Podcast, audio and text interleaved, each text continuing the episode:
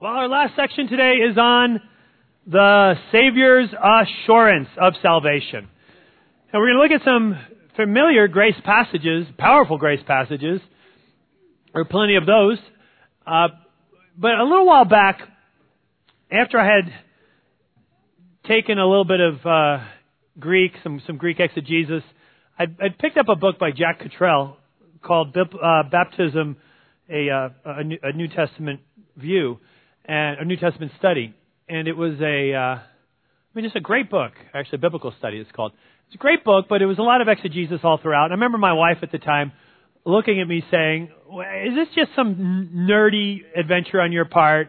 Or, I mean, don't, do you think maybe you should be reading something that's going to like nourish your soul more than just a, you know, all this deep exegetical stuff? And, but you know what was interesting is I went through passage after passage and spent so much time looking at it from a, an original language standpoint, even an exegetical standpoint, it was pretty fantastic by the time I ended. As a matter of fact, because every passage was just so much more abundantly clear as I made my way through it, by the end, I felt like I just wanted to like shout from the rooftop, like, it's all true! Oh my goodness, it's all true, and it's all so clear, and it's real, and I really am saved, and I have no doubt about it, and that kind of that nagging wonder, no, there's no need for it at all. Oh, thank you, God. And it, really was just a great, great look at, at some things, and you know, maybe some of that joy that I had of being able to look at some of this, I, I'd, I'd love to be able to share with you guys now uh, and, and look at some of the passages that we have held dear, but sometimes we've not held them dear enough because we've used them in a um,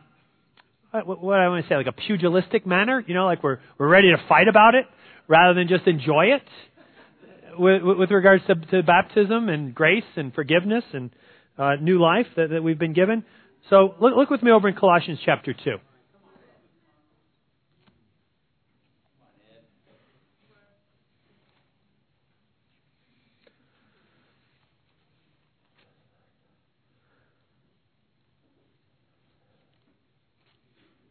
In verse 11. Have, you ever noticed, by the way, that Colossians and Ephesians like have a lot of parallel sections to them, like one after another after another? And, and when scholars try to line up Ephesians to Colossians and show all of the parallel content, the section of Scripture that Colossians 2, 11 through 14 is aligned with is actually Ephesians 2. And it is the section that you've been saved by grace through faith, not by works, so no one can boast. It is a gift of God. Uh, and that, that is actually the, the great parallel to what we're going to see here in this great passage on grace. So Colossians 2, 11 and 12. Uh, through, uh, actually, uh, further we'll go. It says in verse 11, In him you were also circumcised with a circumcision not performed by human hands your whole self, ruled by the flesh, was put off when you were circumcised by Christ, having been buried with him in baptism, in which you were also raised with him through your faith in the working of God who raised him from the dead. When you were dead in your sins and in the uncircumcision of your flesh, God made you alive with Christ.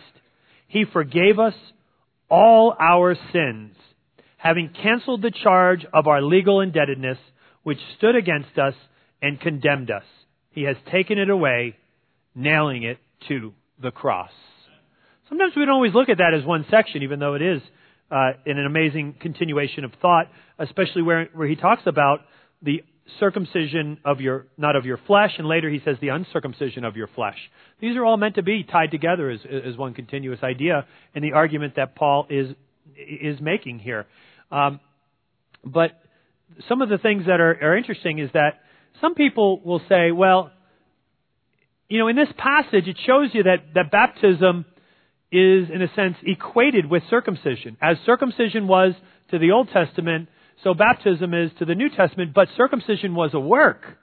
And so baptism isn't really what saves you because we're saved by grace through faith, not by works, so no one can boast. However, at a, at a closer look, at this, he is saying that this is not that circumcision. This is not the circumcision of the Old Covenant. And the way that he talks about it is, it is not a circumcision performed by the hands of men. And for anyone that would argue that baptism is a work of God, it is interesting that every passage where the idea of work and baptism are combined, it is always roundly denied by mostly Paul uh, and even Jesus that baptism could be a work done by men and that it is in any way a work that we do. And a lot of people, you know, will use the parallel passage to this in Ephesians 2, saying, well, I don't actually believe that you're saved by baptism. I believe you're saved by the blood of Jesus. Well, well of course, I mean, how insulting is that? Well, what do you think is, is the real driver of all of that? Of course, we're saved by the blood of Jesus, but there's some sort of instrumentality that God does bring our way here. And, but then they'll quote from, from the parallel passage, well, yeah, but we're saved by grace not by works, so no one can boast. It is a gift of God. It is a gift of God, so no one can boast. And, and but then they'll add, and baptism's a work, so you can't be saved by that. Well, that part that you just added on the end is your thought, not the Bible's thought. And here's one of the great passages in our Bible, which happens to be the parallel by, by almost most scholars of, to Ephesians 2. That parallel statement here and, and the reason that it is, is because of this, this word um, that is described of our baptism. Our baptism is described as, I, I don't even have it transliterated for you, sorry. Uh, poitos, or poito, Uh, and it is the word that is here saying not a work done by the hands of men. For example, Stephen in his great speech before the Sanhedrin, before he is stoned, saying that, you know, who, who could think of God as being confined to temples made by the hands of men? Uh, Hebrews talks a lot even about the, the idea of, of things made by the hands of men. It is the kind of the quintessential technical word of a work. A work done by men that, that really doesn't profit anything with regards to something supernatural uh, in, in, uh, in efficacy, in, in what is able to bring about. But here it is saying that baptism, rather than being something made by the hands of men, done by the hands of men, is something that is clearly, technically, not a work done by the hands of men. Because akieropoitis is a, a compound word. A in the beginning of any Greek word is kind of like un in the beginning of an English word. And it is a negator. So it is not, you know, this is the beginning of it. And then the next that we have here is kiero. Kieros is hand is, is not something that is done by the hand, and, and poito is, is work. So it is, or you know, to do something. So it is not something done by men, not something done by the hands of men, but rather it says this is something done by Christ. And as great a, a technical term as Paul could have brought to bear for anyone that would ever question, is baptism indeed a work? The answer is definitively, resoundingly, it is not a work done by the hands of men. Circumcision may be, for sure, but it is not that kind of circumcision. It is not the, the, that circumcision of the literal flesh. It is the circumcision of our fleshliness. It is the ability to actually change our sinful nature. And, by the way, for, you know, you know, a lot of times people will say, well, I was saved, but then later on, because I, I knew it was right to get baptized, then, then I got baptized, uh, you know, a- after that fact. Well, and I'll ask, well, when were you born again? Well, I was born again when I, you know, came to the altar call and, and had that experience. And I was like, well, when were you baptized? Well, a little while after that. I, I thought it was the, the, the right thing to do. And, you know, this passage actually makes that a very odd idea because when is it that you need to be buried with Christ in baptism? You need to be buried with Christ in baptism when you were dead in your sins and in the uncircumcision of the flesh. When you are dead is when you are buried. When you have been born again, when you've been made alive, would it make any sense for then God to say, congratulations, you've been made alive, now it's time for the burial? What an odd thought for that to be, but that's what everybody practices who thinks that they have actually been made alive through some sort of a prayer or teary-eyed confession that they might make, a, a, a, a recent construct of, of uh, modern Christianity to actually have some sort of an idea along those lines. But, but because they kind of buy into that, maybe that was the time, then they have to figure out what to do with, with some of these passages, this one in particular. But it's not just the, the depth of God saying that, yes, I saved you, and I, and I saved you with great clarity here, not, not by a work done by the hands of men, uh, but what happened when you were buried with him in baptism and raised with him through your faith in the working of God. What happened then is, verse 13, you were dead in your sins and in the uncircumcision of your flesh. And you know what happened? God made you alive with Christ. He forgave us all our sins and canceled the charge of our legal indebtedness. All of that happens when you were buried with Christ in baptism, this passage says. And that means that your sins were forgiven, you were made alive, and the, the uh, certificate of indebtedness against you was taken away. I know some people will look at that phrase, that certificate of indebtedness, and think that he's talking about the abolishment of the old covenant. That's not what that is talking about. It is actually the idea of an autographon. Autographon is autograph, you know, it's actually an IOU that you would write out. And it, the the best estimates are that at the time of this writing, the Roman Empire was about a third slaves. They weren't slaves in the, the nastiness of of uh, European and American slavery. It was more of these idea of bond servants. They, could have had nasty owners for sure, but a lot of it was kind of a, a voluntary entering into or falling on hard times and entering into. The thing though that brought most people into slavery and even their their, their kids uh, were these autographons, these IOUs that, that you would write. And normally what would happen with, uh, with these IOUs is that you would, uh, let's say you're, you're a farmer, you don't know if the crops are going to come in, you need to actually take out a loan, hoping that, man, if this crop comes in, everything's going to be made right. Won't it be fantastic? I don't know where else to go. I'm going to lose everything if I don't do this. So I better, I better borrow this money. So you, uh, you, you borrow the money, but in order to borrow the money, the creditor wants to see a little something, something. What are you going to put up for it? And if you got nothing but a fallow fallen field that is, you know, now just another kind of uh, plain that has been taken out by, by some sort of a famine, well then I want something else. And that something else might, might actually be you. I want you to actually be, uh, be part of it. And, and what would happen is, is that when it was, when it was time, uh, for you to pay up in this IOU. So you'd write it out, this autographon. This is exactly what they're referring to here when he says in verse, uh, when he says he's forgiven our sins, verse 14, having canceled the charge of our legal indebtedness which stood against us.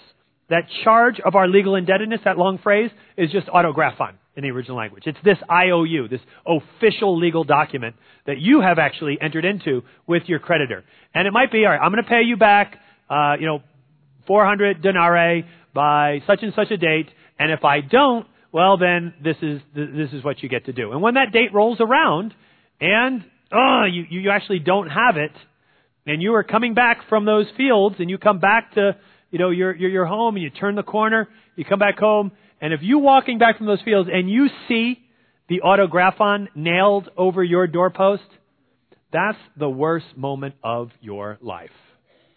Because likely what they wanted in that exchange for, for the money that you had to borrow is not you. Because you aren't worth quite as much. They, they wouldn't want me. I'm going to be 49 next month. I don't have that many productive years ahead of me. But I got a strapping 22 year old, a 19 year old, even better, I have 11 year olds. You know who they want? The creditors? They want one of them. Or all of them, depending on what the terms of the agreement are. And and that is the way a lot of people ended up into a bond servanthood in the um, in the first well, many centuries. But you come home and you see that, and you have a, a gut punch unlike any other. Probably what? Fall to your knees, realizing, is it that time already? I wasn't able to put it together. I thought I'd have another chance to talk. I didn't. And now you, you wonder, you open the door and they're gone. The kids are gone.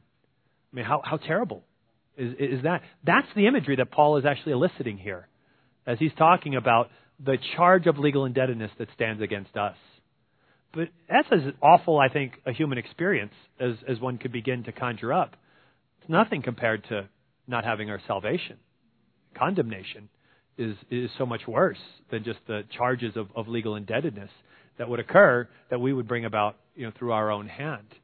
But it is that worst of all pictures that Paul plays on that helps us to um, helps us to appreciate what it is that, that, Jesus has done for us, and that you know, so we have this charge of legal indebtedness that is against us. And, and he says here in verse 14,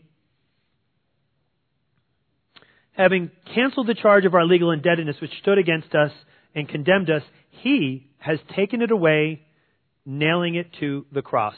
Now this word taken away is the same word that's used in Acts chapter 3:19 when he talks about repent then and turn to God so that your sins may be wiped away and that times of refreshing may come from the Lord. This idea of wiped away was was used because in the first century there was no acid in the ink. And without acid it wouldn't have a bite into the papyrus or the vellum, more likely a vellum, you know, kind of an animal skin that would have been used. John would be fired up about that. Um, that, that that, that you would then that you would then use, all the more reason to go hunting, really. So you'd have more things to write on. it's like, I need a journal, hun. I'm going out.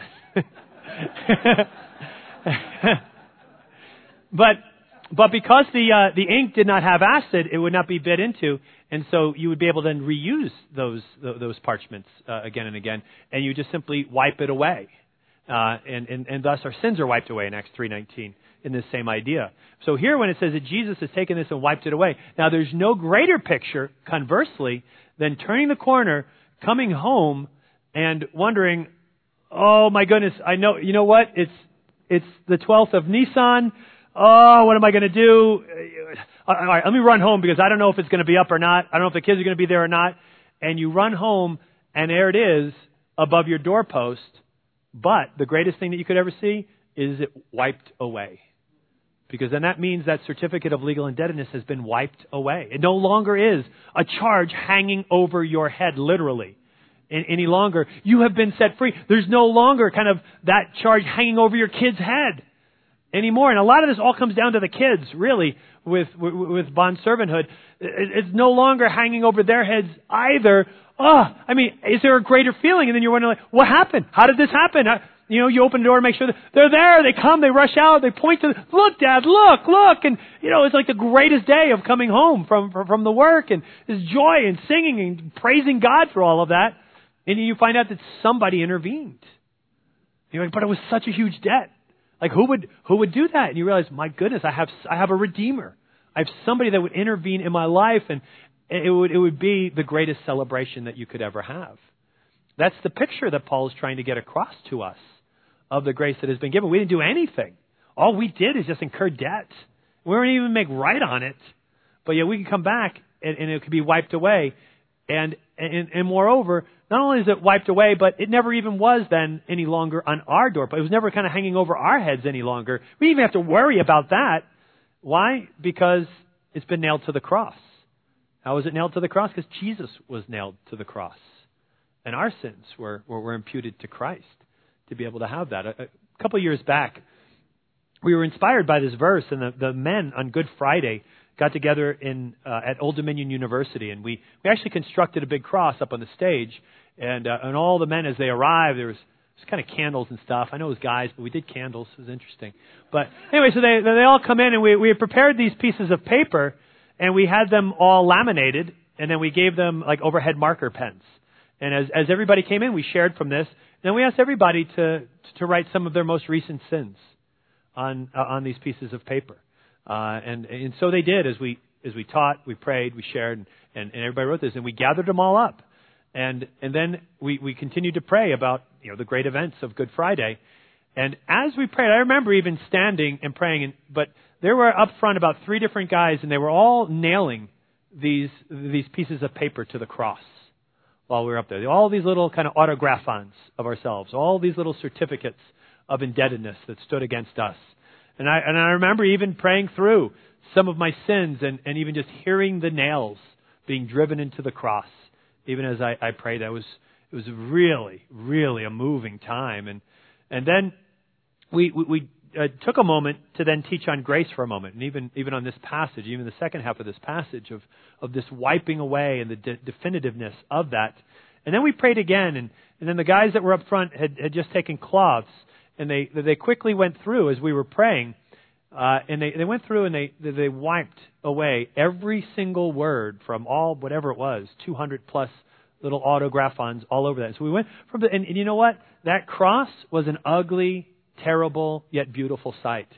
I mean, there was pornographic references up there. There was cheating. There was lying. There was I mean, all all sorts of just darkness, darkness, dark. You think, oh my goodness, is grace that? Could it really be? I mean, to that degree, could it really be?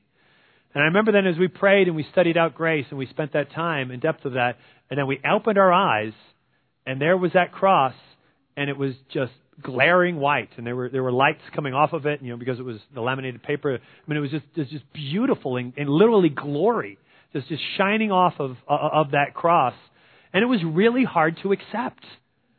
We had to keep going back to the scriptures and really recognize, no, this is really, really the case. That it has been wiped away. It has been taken away. It has been put on the cross.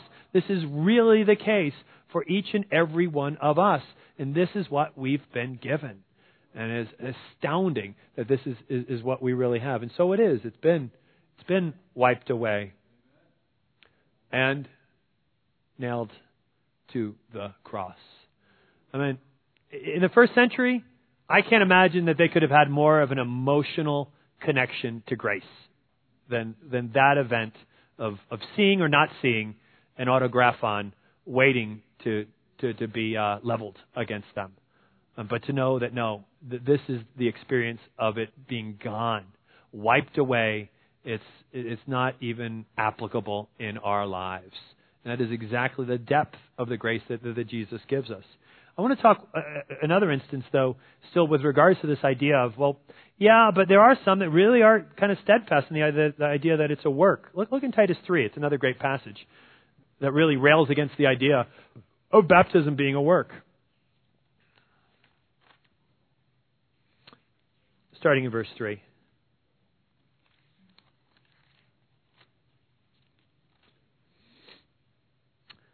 At one time, we too were foolish, disobedient, deceived, and enslaved by all kinds of passions and pleasures.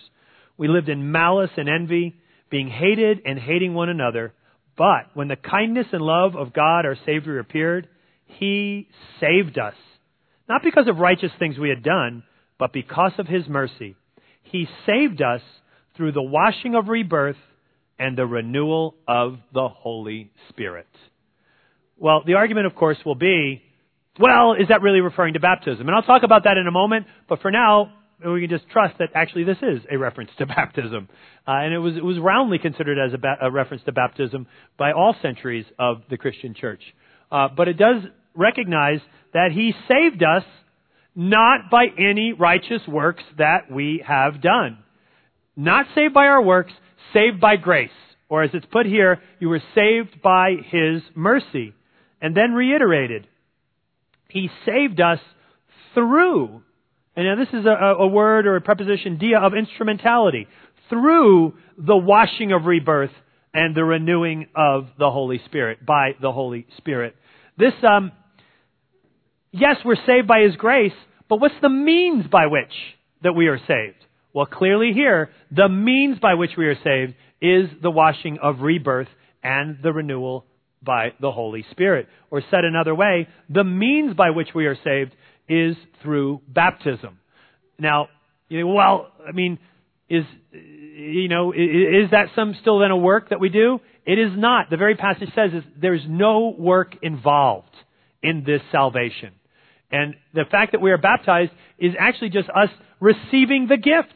You just receive the gift the way that God wants you to receive the gift by means of the Holy Spirit. Now, if somebody were to give you a gift, and they want to make it clear that this is a gift that I'm giving you, it's simply because you're great. It's not because you've done some work. You know, maybe your kids could think, well, maybe it's because I, I mowed the lawn. But if you want to make it obvious that it's a gift, well, you'll do the things that make it look like a gift, right? Maybe you'll, you'll gift wrap it, right? Because if you get it and it's all gift wrap, you're not going to think, well, this is uh, received for services done in kind. You know, I mean, there's no idea of that. It's like, wow, this is really nice of you. This is clearly a gift that you've given me.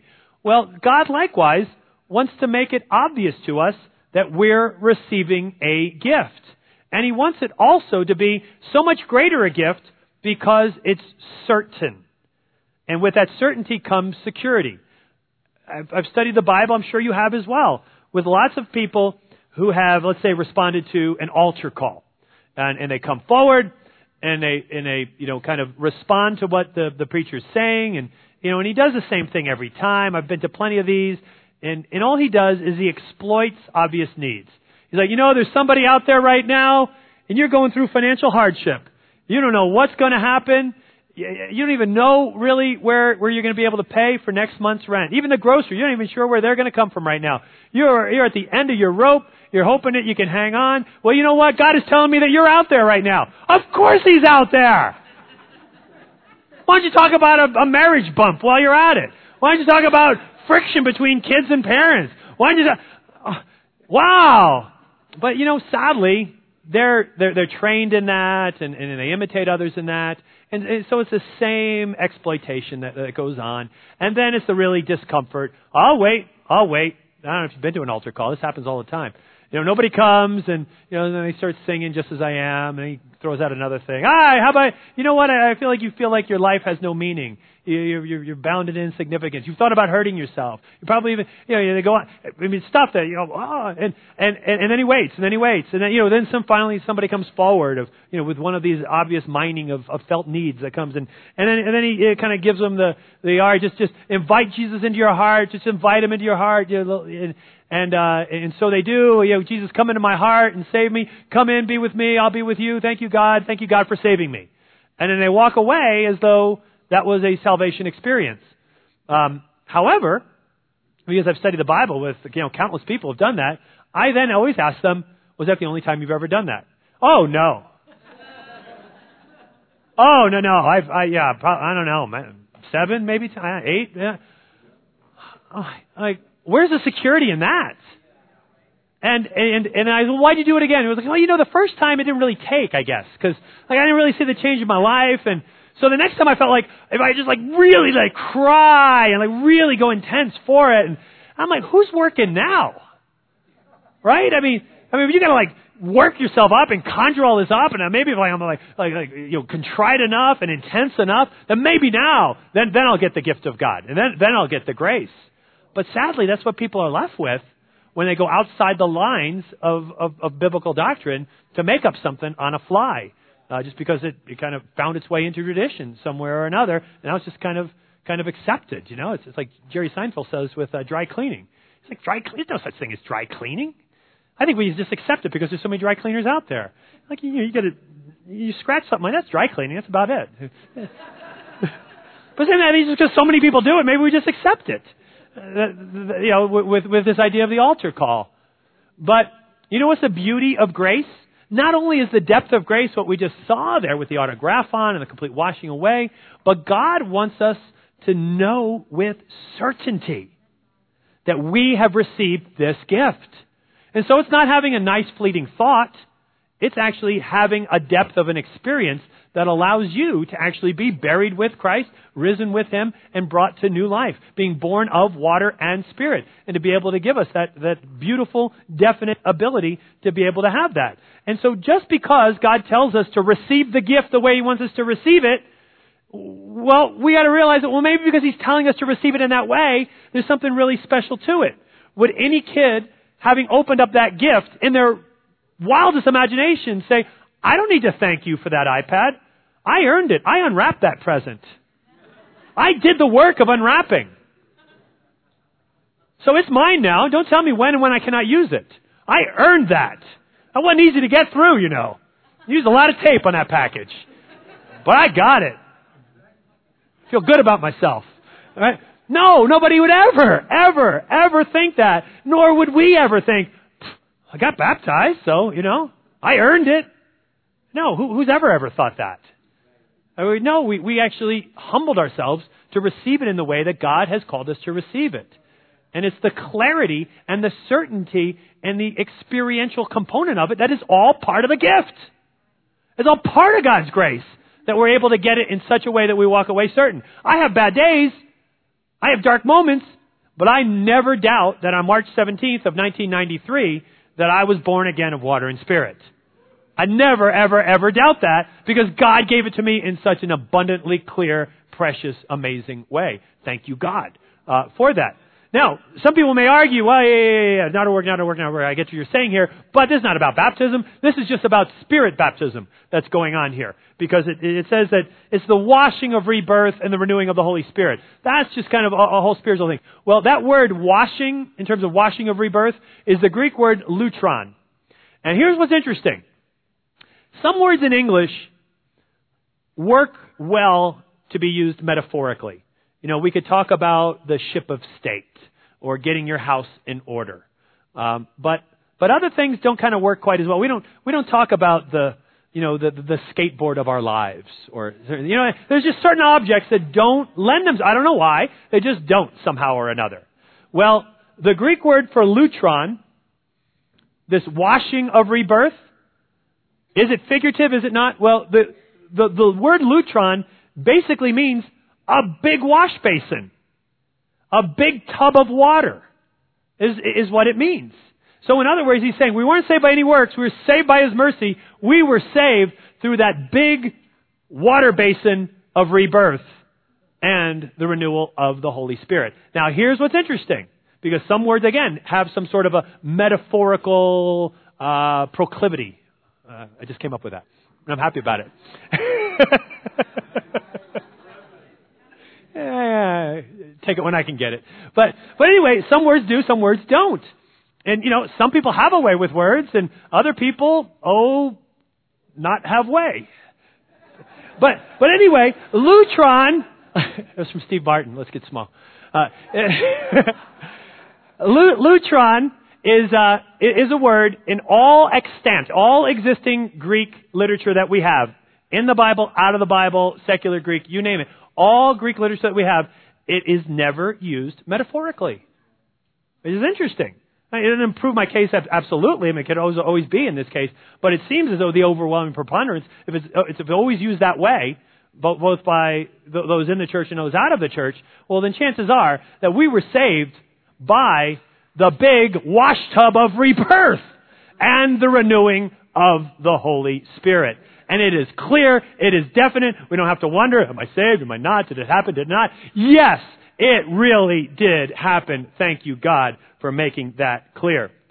Um, wonder, I'm going to try and fly through a little bit here. You know, we, this is the, the good old diagram that we always use. Here we are, dead in sin. Here, here's Jesus with our sins. And then, um, our, our sins are, as the, as the Bible will say in Romans 4, uh, imputed or credited to Christ, right? And so, and I say this because sometimes people say to me, I don't get grace. You've probably said that to other people. I've said it to people. I don't think I get grace. I know most be motivated by grace, but I just don't get grace. The reason I think that we don't get grace is for the most part, we view grace and we even view our baptism as simply the removal of our sins. And yes, we get the gift of the Holy Spirit, but we don't really understand that anyway. Wink, wink, nudge, nudge, say no more. And, and, yeah, so, but, but that's about it. And, and thank goodness that my sins are taken away. But then I, I just start to fill it up again. What happens then? How does that all work? Well, anyway, so our, our, our normal diagram is, is kind of this, right? You draw it on a napkin more times than you can imagine. You know, great, great, great, great life. Just, just as he was buried and raised, we're buried and raised. But you know what? Romans, Romans 4 and Romans 6 both say something else. And, turn, turn with me to, to, to both of these. Romans 4.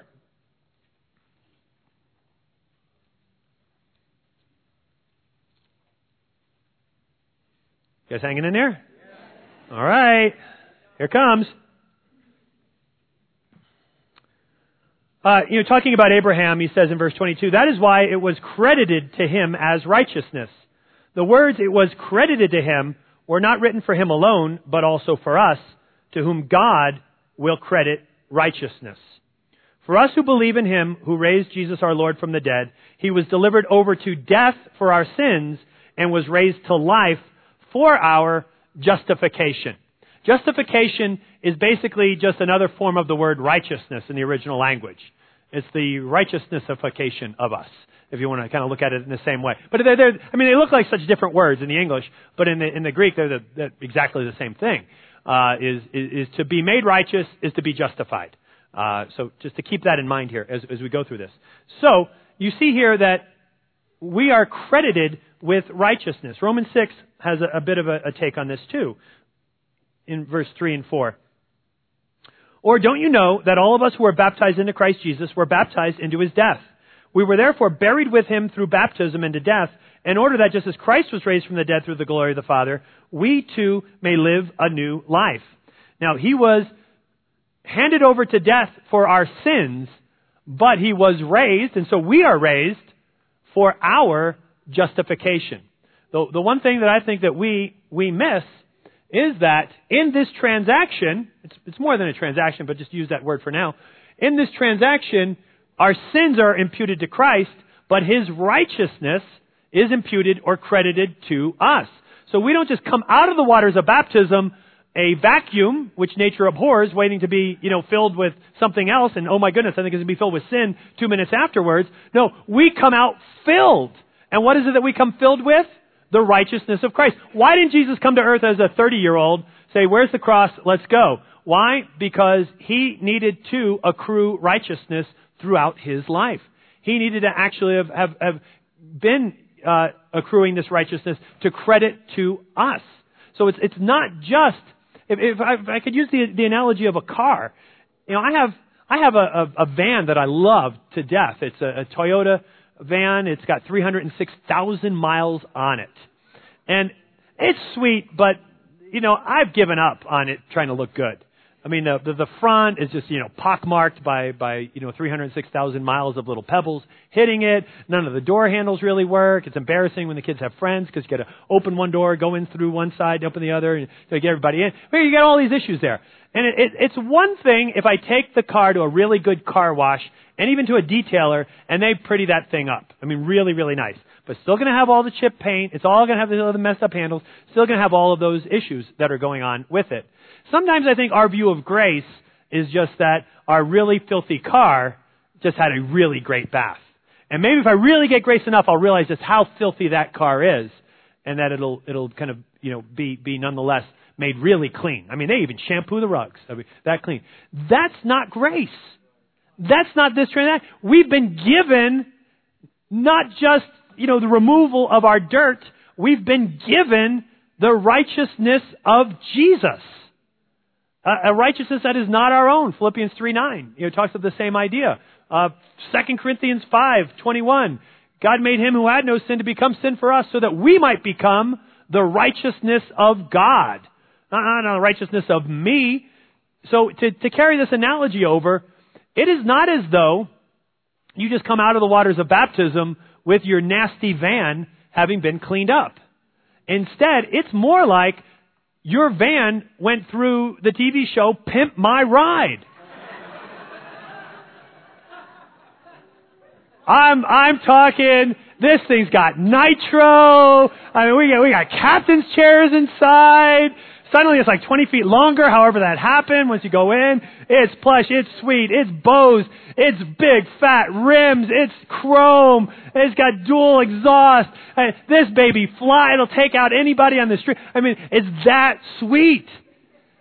Now it's, it's one thing to have my van after the car wash, and, and while I do, I'm, I'm motivated to kind of keep it clean, but not really so. I'm like, you know what? I'm resigned to the fact that this thing's going to go bad soon enough. So, you know what? Go ahead and drink your Slurpee in the back seat. It's happened 15 times again. Oh, it's spilled. Guess what?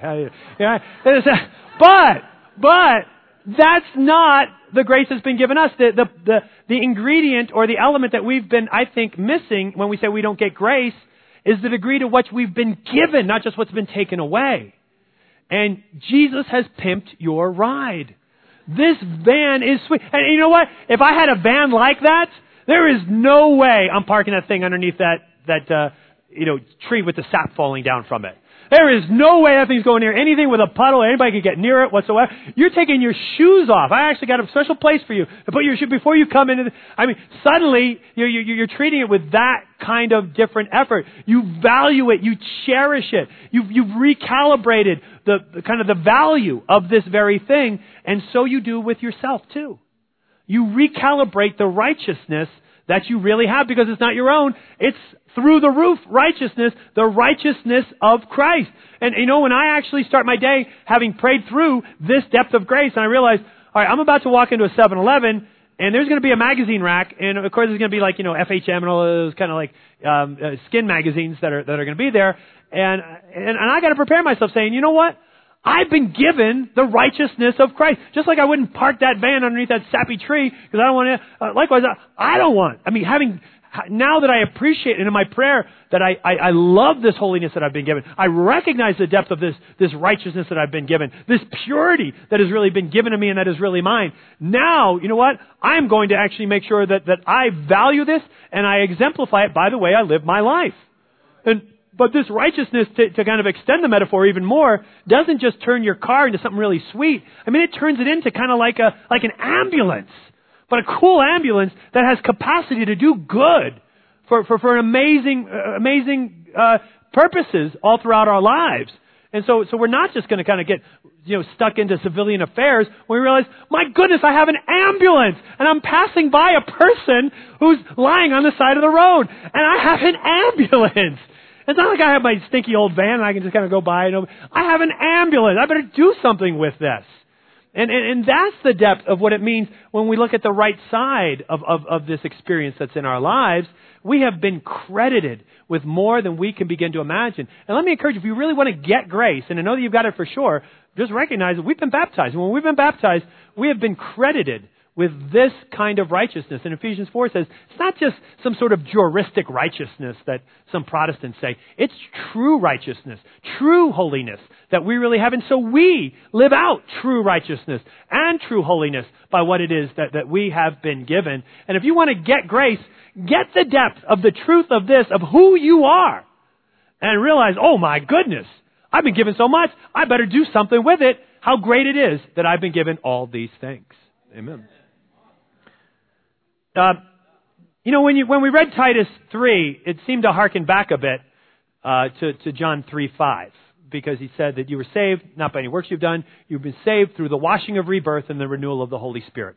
Or, in other words, you were saved through the big wash basin of rebirth and the renewal of the Holy Spirit. Sounds like being born of water and spirit. And, you know, when you read John 3 5, it's a very important passage, especially for people who don't want it to mean baptism. The reason that is, is because people say, well, yes, there's a lot of passages that say you ought to be baptized. But there are no passages that say if you're not baptized, what will happen? Yes, there is. And it happens to be the most quoted passage on baptism through all the earliest centuries of the church.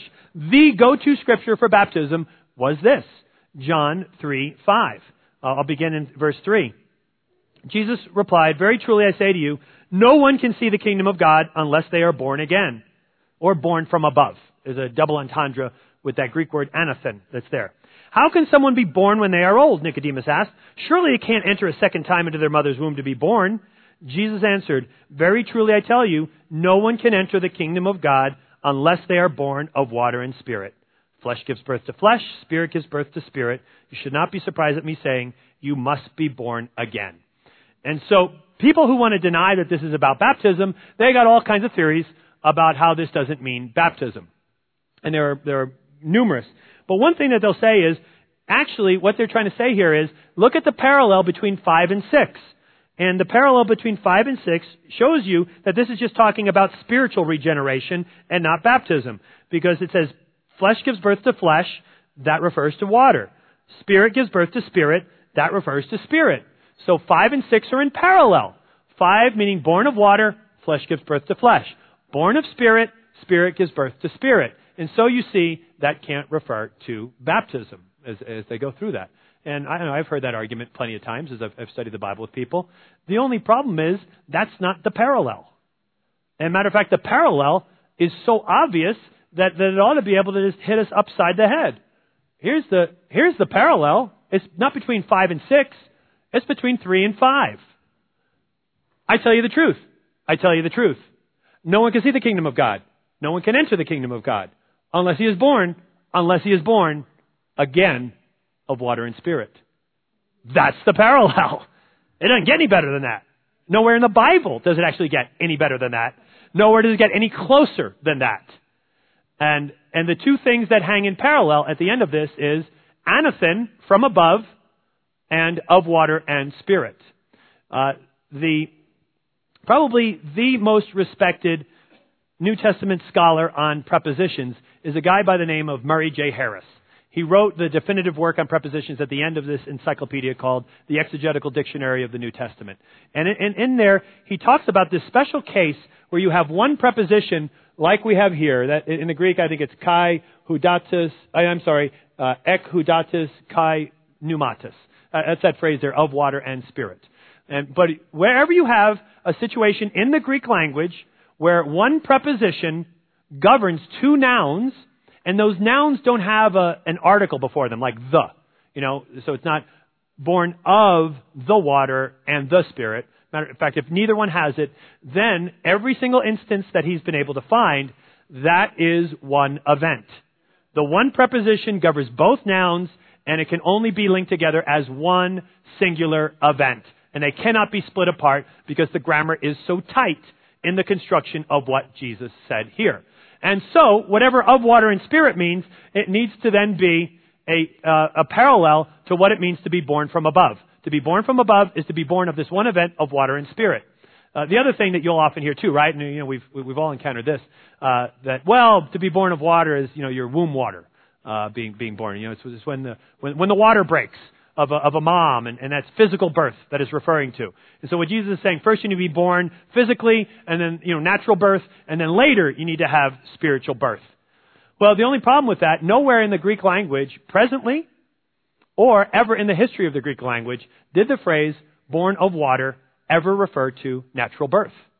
Never, ever, ever, ever. Nor does it today. Nor does it really refer to that in any language today, as far as I know, to be born of water. Like, hey, when were you born of water? You know, it's, it's just not. However, what makes it even more ridiculous that anybody who would claim to in any way be a minister or a pastor or a teacher or anything like that and claims to be a Christian, that they're doing mental gymnastics and doing uh, violence to the to the scripture because they should know better, uh, is if they really do try to hold to that idea that first you need to be born as a baby and then you need to be born spiritually. Because the, the obviousness of the Greek grammar ought to make it sure that they can't be two events. And then if it ever were two events, there's no way that being born of water could ever refer to being born as a baby. And you, you may have already seen this, but in John 1, we actually have John in the same language, in the same gospel, saying the phrase to be born naturally. And even more amazingly, he uses a fluid to say to be born of with regards to natural birth. Uh, look with me back a page to John 1.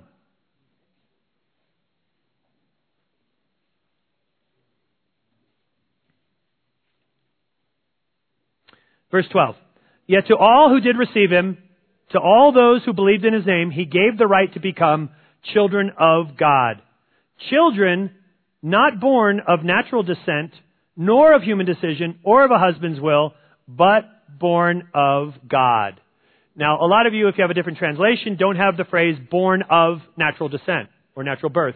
And some of you with the 84 version of the, of the NIV have a, a, a little bit of a footnote there. What does your footnote read? Born of bloods. If you wanted to say natural birth is, is born of a liquid, and if Jesus wanted to say first you need to be born naturally, he would have said first you need to be born of bloods. But he doesn't say born of blood. And as a matter of fact, if this phrase were to be translated, first you need to be born naturally and then later to be born uh, spiritually, then what he would have said, truly, truly I tell you, no one can enter the kingdom of God unless he is born of bloods and born of the Holy Spirit. It would, it would have to actually be phrased that way and translated most likely that way. That's nowhere near what we have. We have the tightest phrasing of the one event of water and spirit that, that we could possibly have. It is definitely a reference to baptism. It is a reference to baptism. They were coming out to John asking him, why are you baptizing? Just, just moments ago, are you the Messiah? Is that why you are baptizing? He says, no, no, no, the one that comes will be the one that, that, that baptizes uh, of water and even spirit as he comes. And here you have the, the same construction of water and spirit that, that is given to us. Uh, it's interesting that when I had to do an exegetical paper on this passage, and, and during this time, my uh, professor at seminary was teaching on John. I didn't know he was going to teach on John, but I'd already committed to this passage for my, my semester long paper. And he went through and he actually put, put together a view that was completely opposite of, of what I was about to present. But in the end, after I, I put my paper, and I was like, oh, this is not going to be easy. But I put my paper together. I felt like it was airtight. I, you know, I quoted every early church father, every person all the way up through, you know, even the Reformation. Everybody had the, the same take on, on everything that we just discussed. And I put it before him, and he actually called me into his office, and he, and he said, you know, this is not often the case, but I, I got to tell you, I, I, I stand corrected on, on it. I know. Oh, like, wow. Like, how cool is that? Like, I didn't know why he was calling me into the office. Like, it could not have been any better. He was such a humble guy. I mean, just a really great, humble guy. And, and because he just simply held to the scriptures, you know, it was that important to him. And it was, it was really terrific. Um, you know, there's a similar discussion that um, sometimes occurs on Acts 2.38 where, you know, we have to turn because we know that one so well. But repent and be baptized, every one of you, in the name of Jesus Christ for the forgiveness of sins. Now, you've probably heard people not like that the idea of for the forgiveness of sins doesn't mean the purposefulness of that preposition. In the Greek, it's eis, uh, E-I-S, uh, for, for lack of a better transliteration. So, eis, forgiveness of sins. Now, the preposition eis has a purposefulness behind it, and it's kind of towards, towards a, a certain direction that's there. And um, not because of grammar or linguistic issues, but there arose right around 1910, 1920, a, an idea that maybe, maybe we could actually not have to deal with this verse in evangelical circles if we come up with this idea of a causal eis. And with the idea of a causal eis is that you're not being baptized for this reason, but you're being baptized because the cause is, in other words, I'm being baptized because of the forgiveness of sins. Because I've already received the forgiveness of sins, I'm now being baptized, in a sense, to celebrate that. And, or, or some will say, with a respect to, or with a view towards, or they'll have any of these things, anything but the clarity of what's baptism for? To get your sins forgiven, because of the, the directness of the way that this is stated. You know, what's interesting is I, I, I, um, I used to be on a, you know, they were like bulletin board lists that, that would all correspond. And these guys were all Greek scholars, and I would be trying to write things or research things way beyond what I was able to do, and I would just ask them questions. But then I would also be like a lurker as I listened to their conversations too, because they're really interesting as they would wrestle with the grammar. Let me, let me just read to you some of the correspondence I read as some people were arguing whether uh, Acts 2.38 could have an issue of um, causal eis. And, um, and this, this is a, a scholar who, who actually writes this. Um, and I'll, uh, I'll, tell you his name in a second here. Um, uh, subject, not causal eis again. Oh no. Dear colleagues, for what surely are theological reasons, the so-called causal meaning of eis is revived regularly on our list. With some regularity, the classic disproof is recited, but since list members come and go, the task is never over. Jeff Smelser, who calls himself a newcomer, has done us this service again. I quote his message at the end of this posting. I personally thank him since it usually has fallen on me to remind everyone of the easy to find literature, it being mentioned in Bauer's English translations. The history of this imaginary causal use of eis is short. Julius Mantey, and this is the scholar who, who initiated it, Julius Mantey wrote an article arguing for it in 1923 in The Expositor. Four years later, in 1927, he listed it as meaning number seven in his own manual of grammar, citing at great length his own article as evidence. he has a sarcastic exclamation mark. No one was convinced except those whose theology drove them to it. So over the next two decades later, he read a paper at a meeting of the SBLE in Cincinnati at Hebrew Union College, again arguing for it. I was present, as was Wilbur Gingrich. If any of you know Wilbur Gingrich, he's, he's actually the compiler of, a, of a, one of the main dictionaries. Um, a friend of mine whose office was across the street from mine at the University of Chicago. He was translating Bauer, it was uh, Bauer Newton in Gingrich, for UC Press, and I was a young instructor and a member of the board examinations. Wilbur Gingrich stood up and commented that this sort of thing was grist for our mill as we edit Bauer for English readers, meaning he was going to include it. Mantey responded that a copy would certainly be sent to him. I stood up and questioned Mantey's translation of the non-New Testament passages he cited, but of course none of us had the text in front of us, so it ended there. Upon my return to Chicago, I reported to Ralph Marcus, who was a, a, scholar, whom I was assisting in preparing two volumes of Philo for the Loeb Classical Library. Showing him my notes of the Mantey lecture, Marcus, one of the great linguists of our times, laughed and dropped it. When Mantey's paper was published in the JBL, I showed it to Marcus with a reminder of our conversation about it. We sat down, read the passages Mantey had cited. In every single case, Mantey failed to understand the Greek and was palming off his own mistranslation. I offered to flesh out Marcus's response, which was sent to the JBL as a rejoinder. Believe it or not, when that came out, Mantey dug up more passages and published a second article defending this non-meaning of eis as causal. Marcus himself then penned another reply, exploding these claim translations as well. That should have settled it once and for all. One obvious aspect of this exchange is that Marcus was a Jew and had no theology of baptism one way or another. But Mantey put on the pressure, and Gingrich decided to reference all four articles in his translation, which may be just as well since it gave references to Marcus's demolition of causal eis for future readers in English to see. German readers of Bauer had never heard of this, of course. Uh, it was originally German, translated into English. Mantey chose to write me a hateful letter in his own handwriting, denouncing me as a fool, an ignoramus, and a young whippersnapper. Marcus was too far prestigious to attack him. I wrote him back telling how much I liked his little manual, except for that one flaw, flaw and assured him that I had nothing but admiration for him as a person. He never replied. As, a, uh, as, several have pointed out, this list for discussion of the Greek language of the Bible is not for theological argument. Please let's not sneak theology in under the rubric of a fantasy meaning of a Greek preposition. And it's not often you get like, like primary resources like that uh, with guys that are still alive. But, but here it is, this, this fictitious idea that in any way in Acts 2.38 that for bapti- I mean, for the forgiveness of sins could mean anything but a purposefulness of baptism for the clarity of that for which we are, are to really have received it. Uh, and in, in conclusion, the deeper that you run with any of these things, the more amazing that it becomes. There is no fear of, of, of more scholarship. There's no fear of, of, of an intellectually honest, uh, extra approach to all of this.